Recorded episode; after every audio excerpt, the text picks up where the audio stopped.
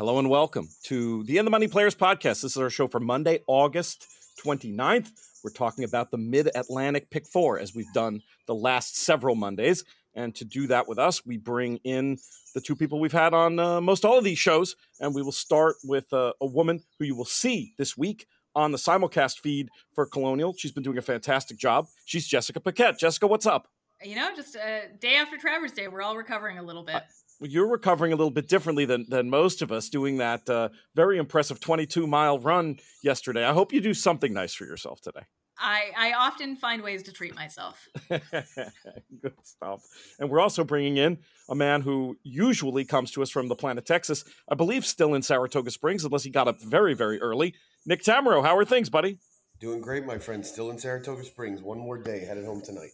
Okay, excellent. And I'll bother you. We won't do the production meeting in the middle of the show, but you can let me know an appropriate time to do some recapping. Maybe we'll maybe we'll wait till Tuesday. Though I'm so excited about the the figure from the big race yesterday that I, am not sure I can wait that long. But it sounds like with Monday a travel day, I'm just going to have to wait. Yeah, I think Tuesday will work out perfectly, and uh, we'll be able to run down all the the good stuff that happened yesterday. Tune in for that later this week. But of course We've talked about this Mid Atlantic Pick Four bet and all the things that we like about it. We like the player friendly terms for sure, but I just really like that it, it scratches that itch that I've had ever since we lost Monday Racing up here, whatever that was, three or four years ago. It's all a blur with the with the pandemic. It reminds me of uh, the good old days driving down to to we, we would we, you know even when we had Monday racing, we, Tuesday was the only dark day, but you could really be hardcore and drive down to uh, Great Barrington Fair on the oh, Tuesday and check out your old circuit. You're too young. Fairs. You're too young to have made it there, though, Jessica. I'm guessing. I, I have made it to the fairs, and I've also made it to the fairs um, on a snowy day when the track was pretty much condemned to do some reconnaissance, and like broke in and went places that I'm surprised I didn't fall through the floor of, you know, a clocker stand that I just climbed up into. Oh my God! There was a rumor a few years ago that Great Barrington might might be coming back. We I wonder. Trying. Is that so? It's it's not that that dream is not gone. Oh no, it is very it is like dead on arrival now. But we were trying back then. Um, Unfortunate. You know. Well, the whole, the whole that's another podcast. That's an that's that's a whole other podcast. But I I will say it does make me very happy to have these bets on Mondays. If only we could, uh, you know, uh, have a, a little better luck. We've had some we've had some very chaotic horses come and spoil some very good tickets, but we've also given out plenty of winners, and that's going to be the aim today. So let's talk about this bet. It starts off with Monmouth's fifth race on Monday. So that's going to go at 349 Eastern. And we're going to be on the turf here. We've got a one mile, $16,000 claimer to get this thing kicked off and a field of eight going postward. Jessica, let's start with you. What numbers will be gracing your tickets as we kick off this Mid Atlantic Pick Four? I think this is a deceptively tough leg to start the sequence with. Um, I think Gun for Success is going to be a little bit overbet, and I understand like he checks some boxes here, kind of pass and pedigree, gets a big class drop, has, but he has not been super consistent as far as I'm concerned. I think the class drop off of that last pretty bad effort. I may try to take a stand and try to find some value in this leg and leave him off of a ticket. I am a little intrigued by number seven, Jama Dillon, who came to Colonial off of um, three days rest which was a lot to ask of a horse to ship a couple of hours and then run after running really well in for 16 at Monmouth. And I respect the Nun Barn so much. I gave the horse, you know, some some of some chance that day at Colonial. Obviously, it was just too much for him, but I think he can return to what had been pretty solid form now that he has been freshened a little bit. He also caught a relatively tough field at Colonial that day, not to toot our horn, but some of those, even those bottom non winners with two lifetime, can come up a little bit tough. So I think he's a little bit interesting. I'm also going to use, I think, Shimmering Loud, uh, Sh- Shimmering Leroy on my ticket. Has some speed, can do a little bit better than last time. Seven and three on the A line, maybe two on the B line, or are you going to leave the two off completely? I'm leaving the two off completely. Um, okay. On the B, on the B line, I might throw in number one, Mystified. All right, Nick, how do you see this one? Are you against this favorite as well? Um, I mean, not wholeheartedly, but I do think he's a really good favorite we're taking on. It is a pretty sizable class drop. My concern is that this horse wants to be forward. There's other speed in here, and really, he's not run any faster than a lot of his rivals that uh, that are going to offer more value at the windows. You know, you're you're talking about a race with a bunch of one furs and I'm going to take one of the the most egregious one furs in six Bob in our midst, who's one for 38. But you know, looking through the PPs for this horse, when in the Bob Mosko's care, he really faced a lot of better horses over time. And now that he's in a high percentage new barn, he immediately improved last time out. I think he potentially has another forward move in him. And if you believe, like I do, that there's going to be some pace in here, I think that'll really help.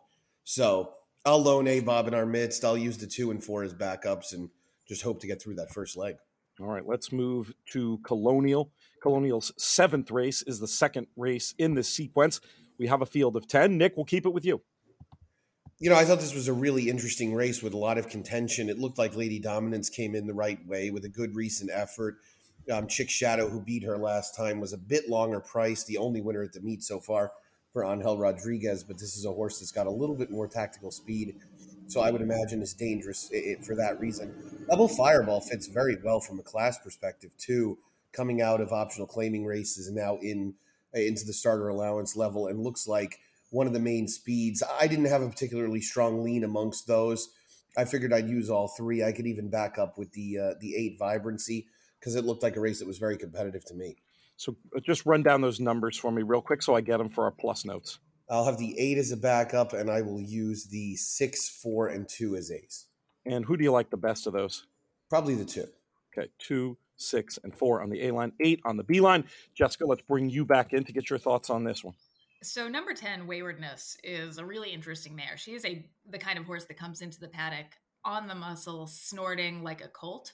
Um, she's a big, powerful kind of horse, and I think she's really hit her best stride this summer she has one gear. It's go to the front end and you know try not to get caught out there. Last time she got caught in a speed duel, and I think she may have an easier time on the front end today. I don't think she gets an uncontested lead, but I think she is quick enough, scopy enough, and honest enough to stick around. She's one of my stronger opinions on the card. I also do like Lady Dominance, good effort against similar last time out, and really just rarely but runs a bad race. I'm also going to throw number seven, Witty Banter, on my ticket, who I think could capitalize if anyone really takes it to waywardness early interesting uh, big price on the morning line with witty banter. Do you see using them kind of equally, or would you uh, grade them out into A's and B's? Uh, I'll use waywardness as an A here, but I do want to keep number two and seven on my ticket. Gotcha, gotcha. We'll put them as more more like on a backup line, but obviously plenty of affection for those two runners as well. Let's head back to the Jersey Shore for their seventh race. We skip the six, which is on the dirt, and then we're back on the turf for race number seven, which is a one mile allowance. Jessica, how do we want to get through this leg? Number three, Pirate Parade. Fascinated by this horse. Um, coming in off of, you know, not the best effort. Had got caught, uh, showed some speed, opened up a really clear, convincing lead, and then just backtracked in the stretch.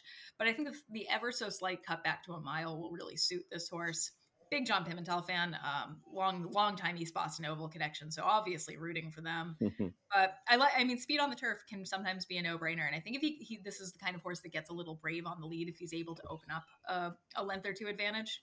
So we'll see if the mile is what he needs. Um, otherwise, I'm kind of interested in number five, Artie's Angel. Uh, there should be some pace for this horse to run at. I think he gets a similar setup that he got last time three and five to carry us through Monmouth's seventh race, the third leg in this Mid Atlantic pick four. Nick Tammaro, how do you see it?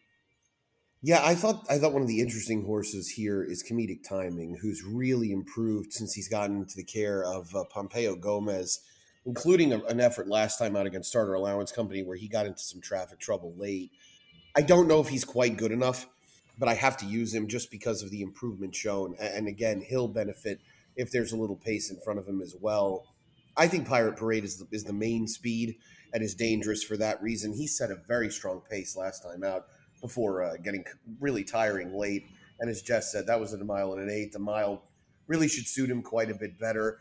I don't have anything against Super Energizer on the rail, who comes in off a good effort at Delaware. Did look like he needed a bit softer competition, and now maybe arrives back at Monmouth with a little bit more confidence. But I'm going to focus on the three and seven. Uh, I'll use the one and five as backups and try and keep it simple. All right, that's how we're going to get through the third leg, and that's going to bring us to the pay leg in the sequence, which for which we go back to Colonial uh, Jess's digs, and this is their eighth race, an allowance going five and a half on the turf this time, and a field of nine. Nick Tammaro, how are we going to get paid?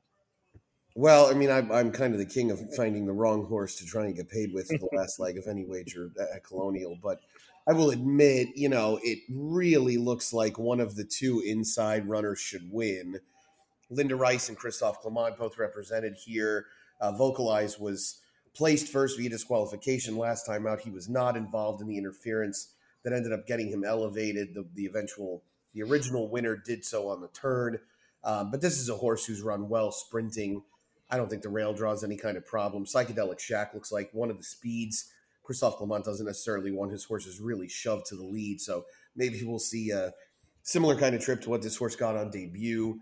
And and otherwise, you know, it, it felt like some of the local horses, like by the seashore and um, and, and maybe small field, were somewhat dangerous. But I think they're going to have to elevate their games to an extent. I did think small field ran well last time out, first time against winners. I would use the one and two as A's. I'd probably back up with the uh, with the four and nine. All right, good stuff. Jessica, how do you see this one? Is it going to be about these invaders from New York, or do you think the local horses will rule the day? I think it is about the invaders from New York, but I kind of want to take a stand with one, not use both of them. Um, so I'm going with Psychedelic Shack. Less starts, has done really nothing wrong. And I do think the Linda Rice horse may be a little bit overbet. I'm really curious actually how the betting shakes out for this race. Um, I, I I'm very I'm very curious. Vocalize again. I I have there's been nothing about his form that I have loved. And he did get the win last time out. It is better to be lucky than good some days. But uh, Psychedelic Shack, I'm going to use. I also like By the Seashore as far as the local horses go. Gets Karamanos aboard. Um, Edgar Zayas gave him a very solid, very good ride last time out as well. But Karamanos is kind of the king of the turf course. Two and four to close things out for you, Jessica. Yeah. Excellent. All right, there you have it. That is our rundown of this Mid Atlantic pick four for Monday, August 29th. We got a lot of other stuff happening on the network. We'll want folks to check out this week. Travers is in the books, but another huge weekend of racing coming up, not just at Saratoga, but uh, Del Mar and all around the country. And you can get a lot of information here uh, if you subscribe to our In the Money Media podcast, if you check out our YouTube channel, and of course our website, where you'll find uh, analysis from Saratoga Daily from our very own Nick Tammaro in the moneypodcast.com is where you want to go to check that out. Nick, Jessica, thank you for your efforts here today, and we'll be talking soon. Good luck, everyone. Thank you, Pete. Good luck. All right, that's going to do it for this edition of the show. It's been a production of In the Money Media. Our business manager is Drew Coatney. Our chief creative officer is Jonathan Kinchett. I'm Peter Thomas Fornatale. May you win all your photos.